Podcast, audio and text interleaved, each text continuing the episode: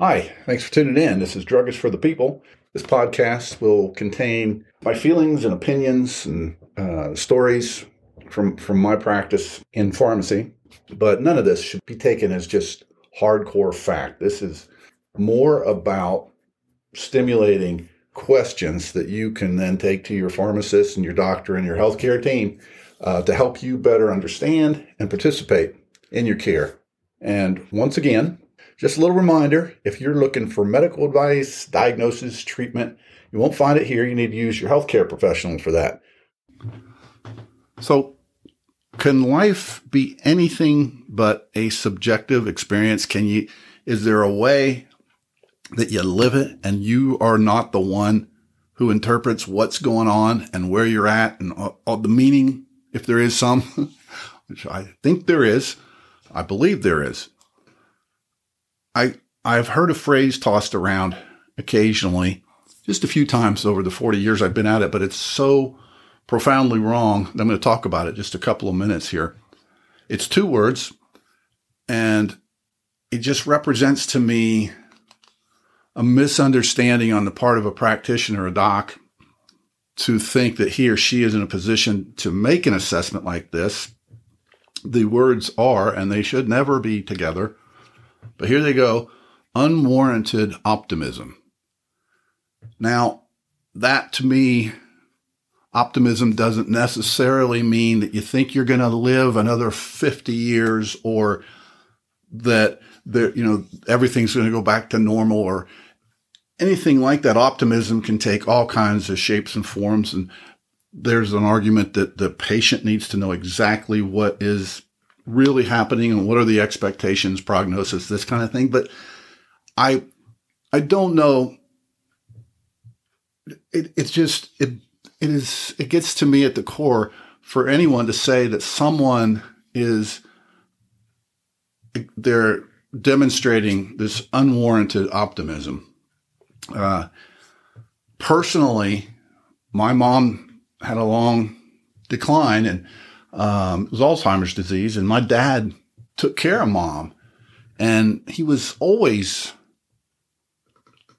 hopeful and optimistic that mom would at least level out or or somehow maybe improve. And he over the course of those years just kept at it. And i knew there's there's really basically one drug um, Aricept, and it's a cholinesterase inhibitor. It's sort of a you just throw in something at it, hoping you get some sort of benefit. Frankly, it's a, to try and increase the, the concentration of this neurotransmitter, acetylcholine.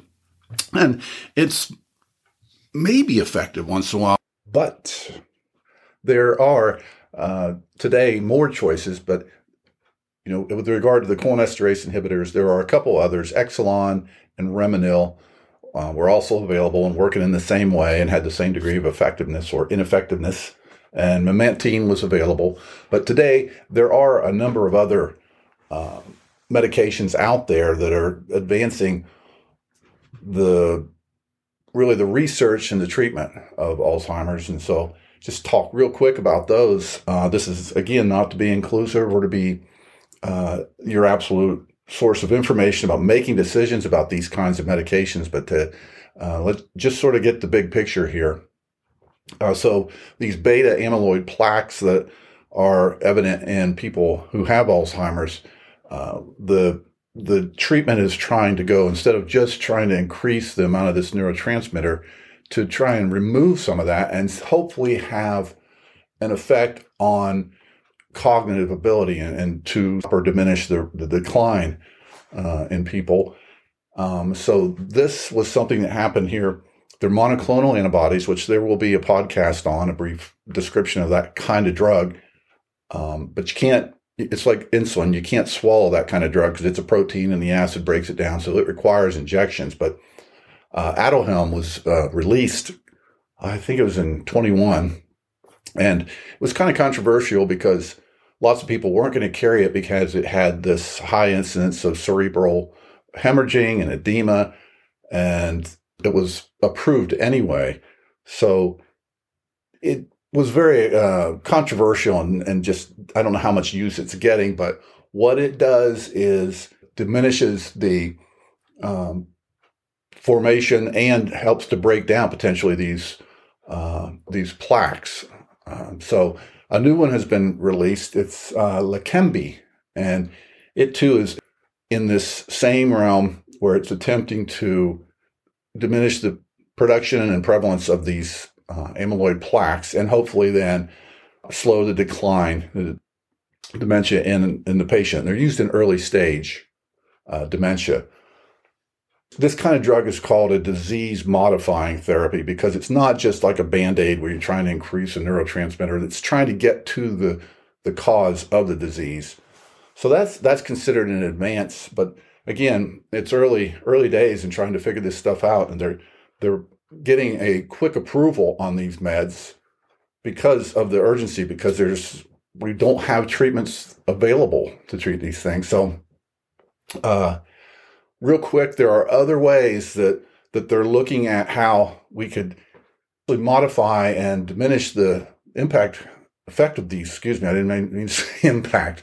The effect of these uh, of this disease on people. So there's these tau um, proteins that are involved in the brain cell transport system somehow.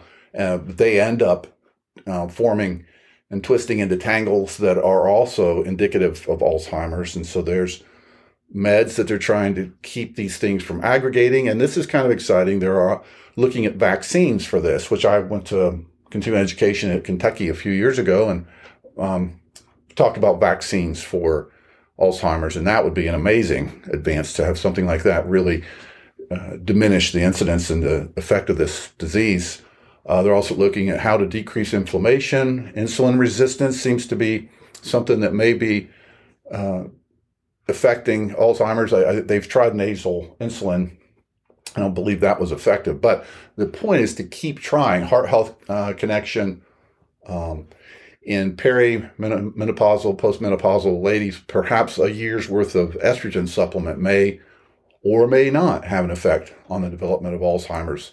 So there's a lot of different roads that, that they're going down to look at this. So I guess that's it. I just wanted to mention these other things that are happening that weren't there um, when my mom was sick and when my dad and, and the whole family was dealing with this. But um, these back real quick to the monoclonal antibodies that are out there now that are de- that are designed to uh, work on these amyloid plaques. The there are there are a lot of decisions to be made here that it can slow the progression, but what does that mean, and for how long? will it slow the progression? And then is it worth it? And when it's an early stage, these fairly significant potential side effects are out there.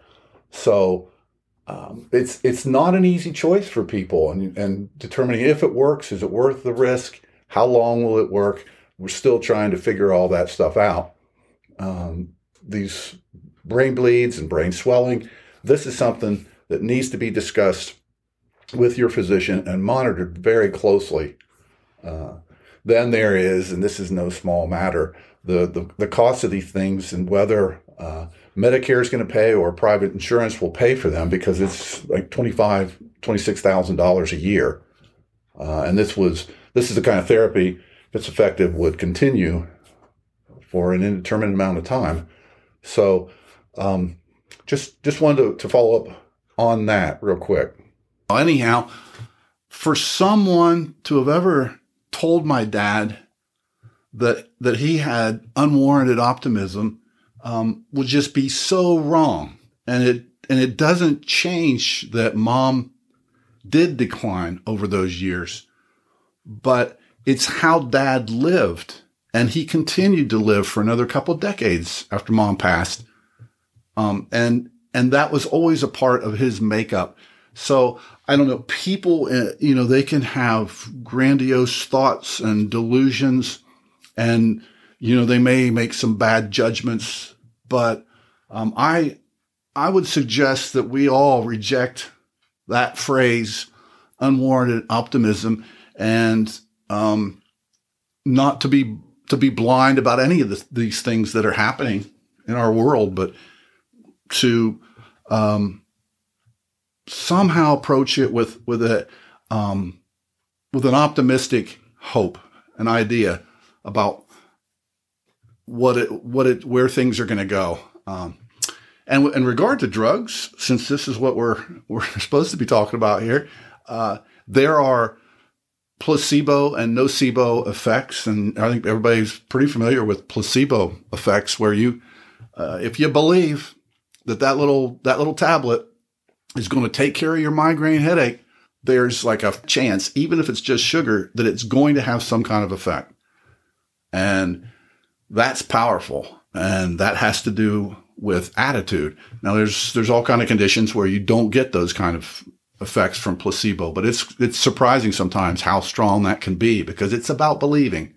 And the nocebo effect is uh, as kind of the Eeyore effect. Really, it's like all the adverse effects can be listed, and if someone just wants to have a rainy day and reads you know every every adverse effect that's only occurred in in one person out of the 100,000 and they have that adverse effect, well, there's a there's a fair chance that that that was brought on by that belief system as well. Now, I did fortunately I, in school I had a professor who told me that if a if a patient says it happened, it happened, meaning that if it's not in the in the literature, it still happened. And I so appreciate that because everybody's experience is different.